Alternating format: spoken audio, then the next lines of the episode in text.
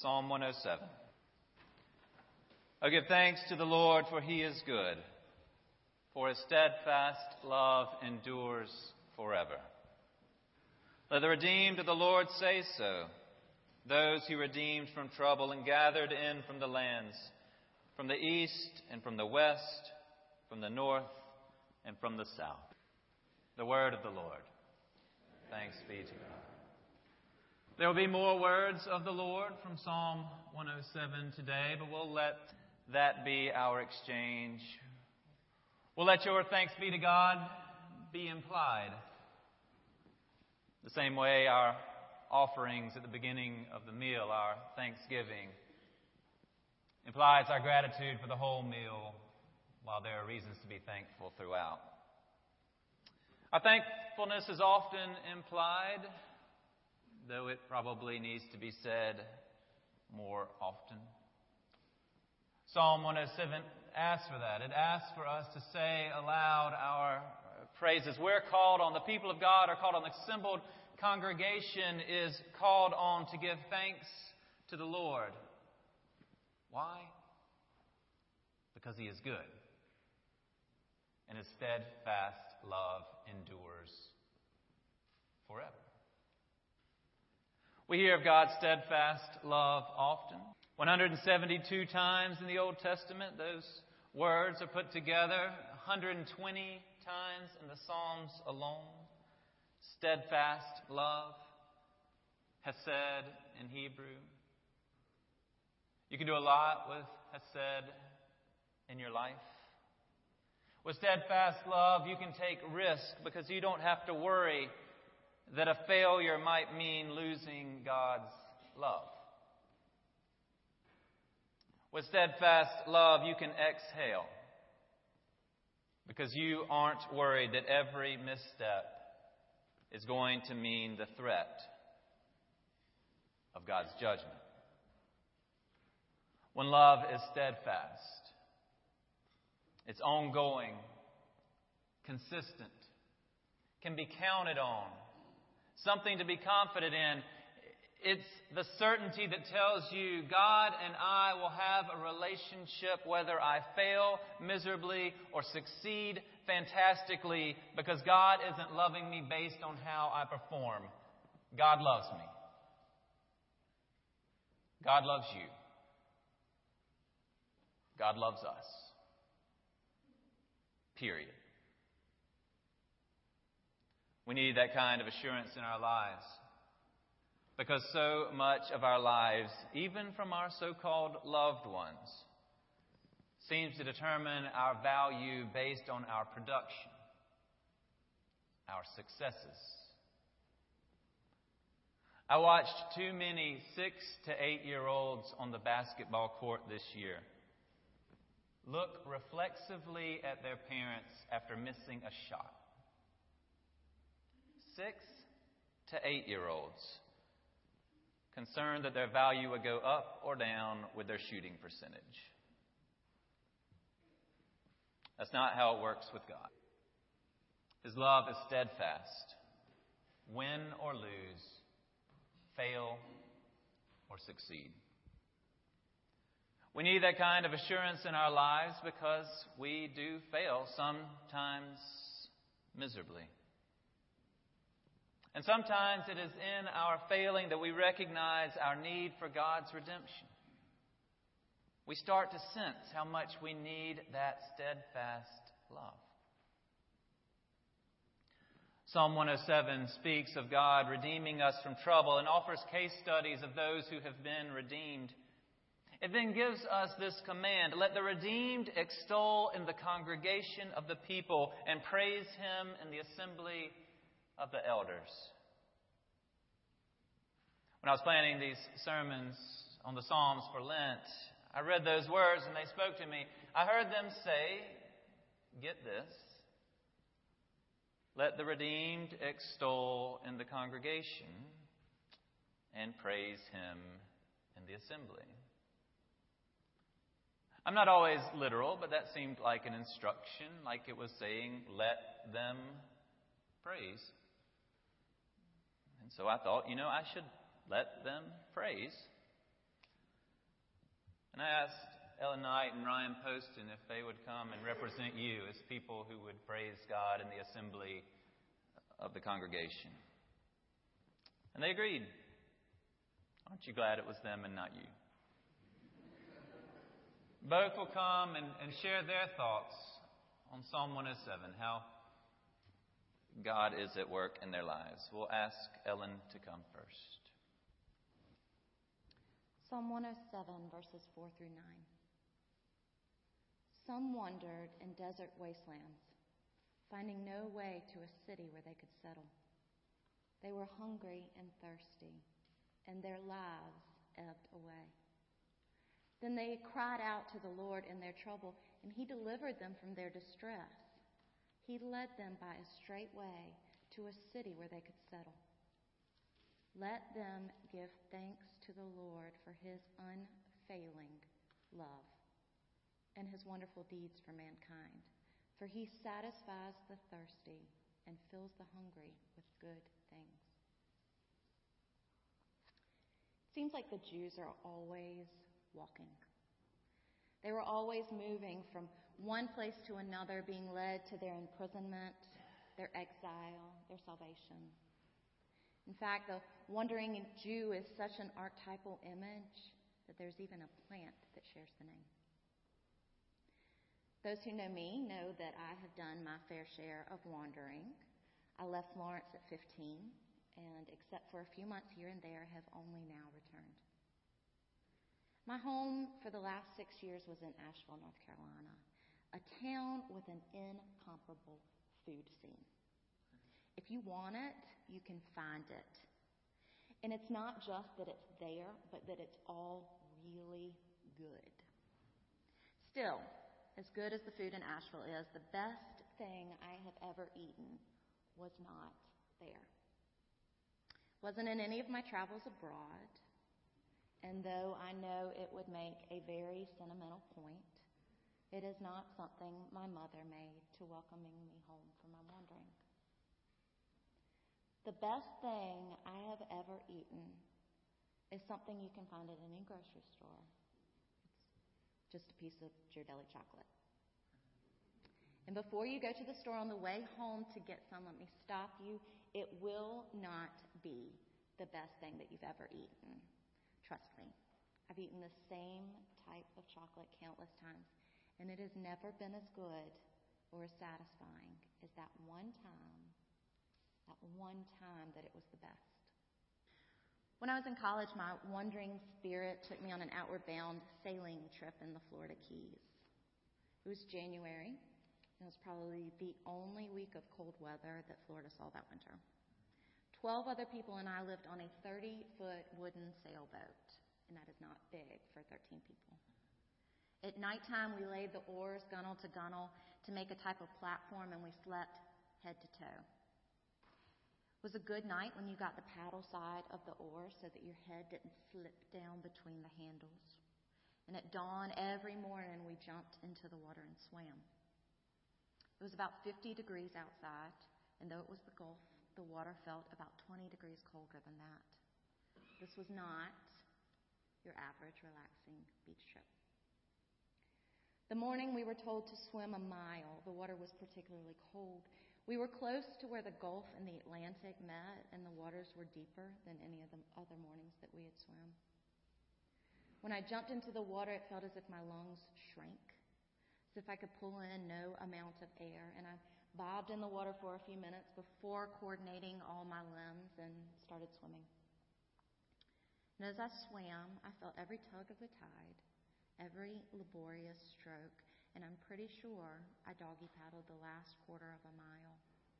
I was the last one to the boat, and my boatmates literally had to pull me aboard. I collapsed onto the bench and was rewarded with that small square Ghirardelli chocolate. I was so exhausted that my hands shook as I lifted it to my mouth. I bit in and realized that that, that right there was the best thing that I had ever eaten. And by outside standards, it, it wasn't anything very special. But I was weak, and it revived me. Nothing since has ever tasted so good, nor will it ever. Because in order to appreciate being fed, you have to be hungry. Really hungry. God's gift to the wandering Jews was no small thing. They were hungry with a gut wrenching emptiness that I can only imagine. They had wandered for who knows how long, searching for an indeterminate place. They were hungry. They were thirsty. Passage tells us that their lives had begun to ebb away when they prayed. As if only waiting for the right time, God then directed their path, fed them, and quenched their thirst. Some may see all the accounts of the Jews struggling through the desert as bewildering. Why would God allow these people to suffer? And I am not well versed in the least to take on ideas of suffering, but I must admit there's something here I understand. Some beautiful little reminder of our God as one who takes care of the sick and the hungry, the infirmed and the disabled. While the people in the city were already full, God rewarded the Jews, the ones who struggled, the ones who were empty, the ones who still had room in them. God filled them with good things. Leave room, the passage seems to urge. For what God can fill us with is better than anything we could provide for ourselves. Leave room. Leave room. Only then can we give Him the best things we will ever know. Some sat in darkness and in gloom, prisoners in misery and irons. For they had rebelled against the words of God and spurned the counsel of the Most High. Their hearts were bowed down with hard labor. They fell down with no one to help. Then they cried to the Lord in their trouble, and He saved them from their distress. He brought them out of darkness and gloom and broke their bonds asunder. Let them thank the Lord for His steadfast love, for His wonderful works to humankind, for He shatters the doors of bronze and cuts in two the bars of iron. Some were sick through their sinful ways, and because of their iniquities endured affliction. They loathed any kind of food, and they drew near to the gates of death. Then they cried to the Lord in their trouble, and He saved them from their distress. He sent out His word and healed them and delivered them from destruction. Let them thank the Lord for His steadfast love, for His wonderful works to humankind. And let them offer thanksgiving sacrifices and tell of His deeds with songs of joy. Verses 23 to 32. Some went down to the sea in ships, doing business on the mighty waters. They saw the deeds of the Lord, his wondrous works in the deep. For he commanded and raised the stormy wind, which lifted up the waves of the sea. They mounted up to heaven. They went down to the depths. Their courage melted away in their calamity. They reeled and staggered like drunkards and were at their wits' end. Then they cried to the Lord in their trouble, and he brought them out from their distress. He made the storm be still, and the winds of the sea were hushed. Then they were glad because they had quiet, and he brought them to their desired haven. Let them thank the Lord for his steadfast love, for his wondrous works to humankind. Let them extol him in the congregation and praise him in the assembly of the elders. When I first reflected on these verses, I realized that I'd not had many times in my life where I felt an absence of God's steadfast love. I attribute that to being raised in the church, surrounded by unconditional love from my parents, family, church, school, and friends. Throughout my childhood and early teens, I have no memory of questioning God's love or His teachings. I do have some recollection as a young teen when our religious teachers, nuns, and occasionally priests encourage us to share any doubts.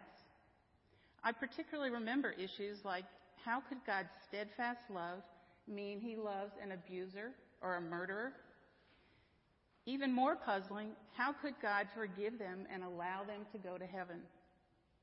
These educators responded with words I can't remember, but with a confidence in God's awesome grace and mercy that I have seldom questioned. As for major failures or losses, I've experienced relatively few. Maybe one, occasionally two a decade, starting at age 18.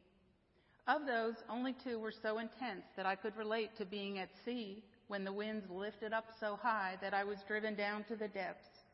Or as it reads in the Message Bible, the bottom dropped out and my heart was stuck in my throat.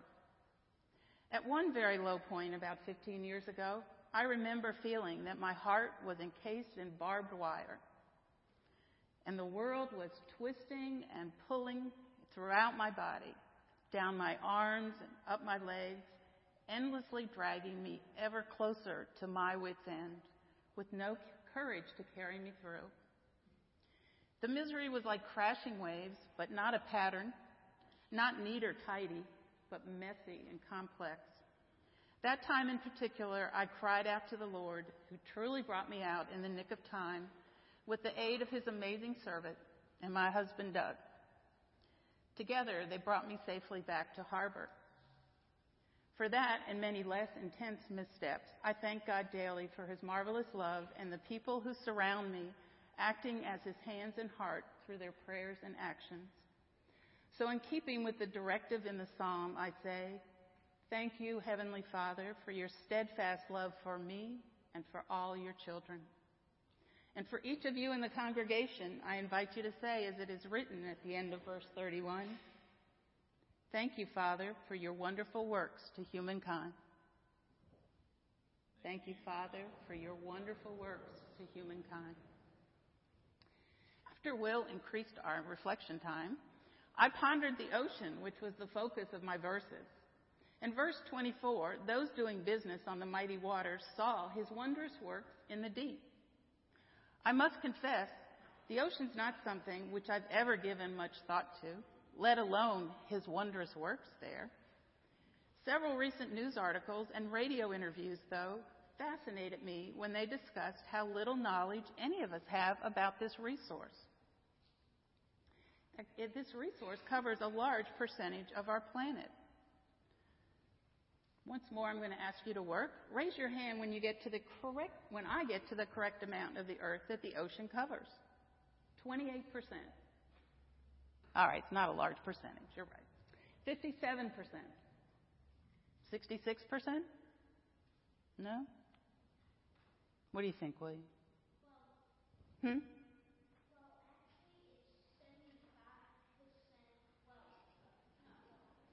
I bet I know what you're thinking. It's 75% if you include the lakes and rivers, but it's 72% if you don't.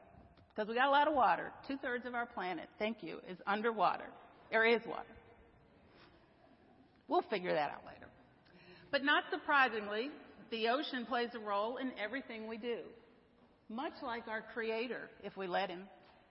The ocean has a role in the air we breathe, our daily weather, and so much more. Yet, despite its size and its impact on our lives, we've explored less than 3%. 3. 3% of the entire ocean. As ocean explorer Robert Ballard explains, it contains, and I quote, wondrous works.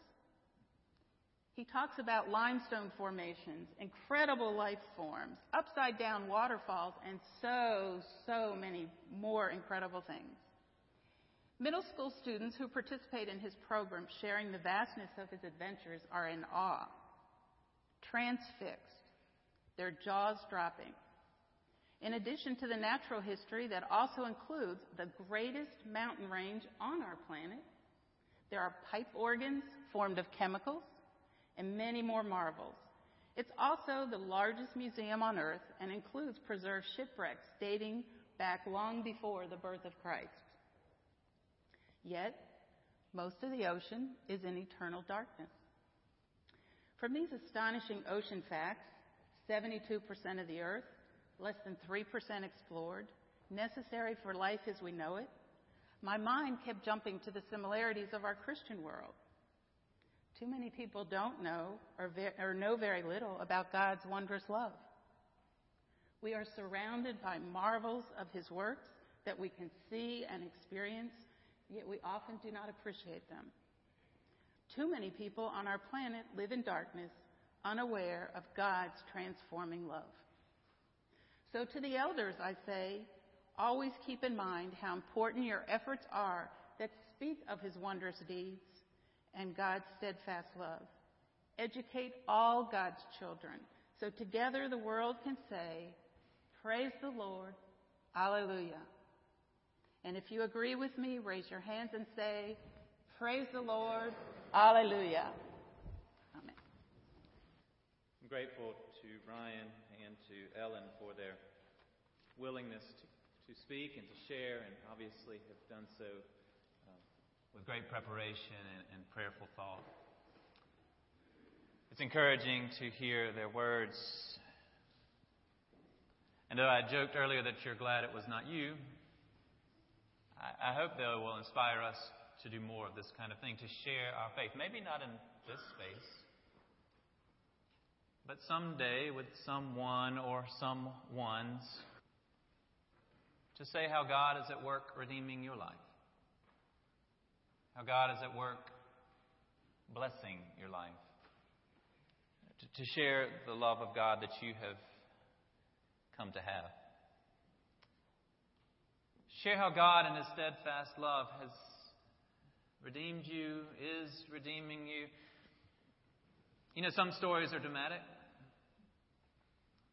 most are probably fairly tame but none are unimportant. Because we're talking about God coming into our lives and saving us. The United Methodist Men have made sharing our faith a priority. Tomorrow night's meeting, Johnny Crouch will share his story, and more stories like his will come in the future meetings. And it's all for the purpose of letting God's people share his redeeming and steadfast love. It's a gift to the hearers when we share. It's a gift to the sharers when we share. And I think it's a gift to God when we share. Let the redeemed.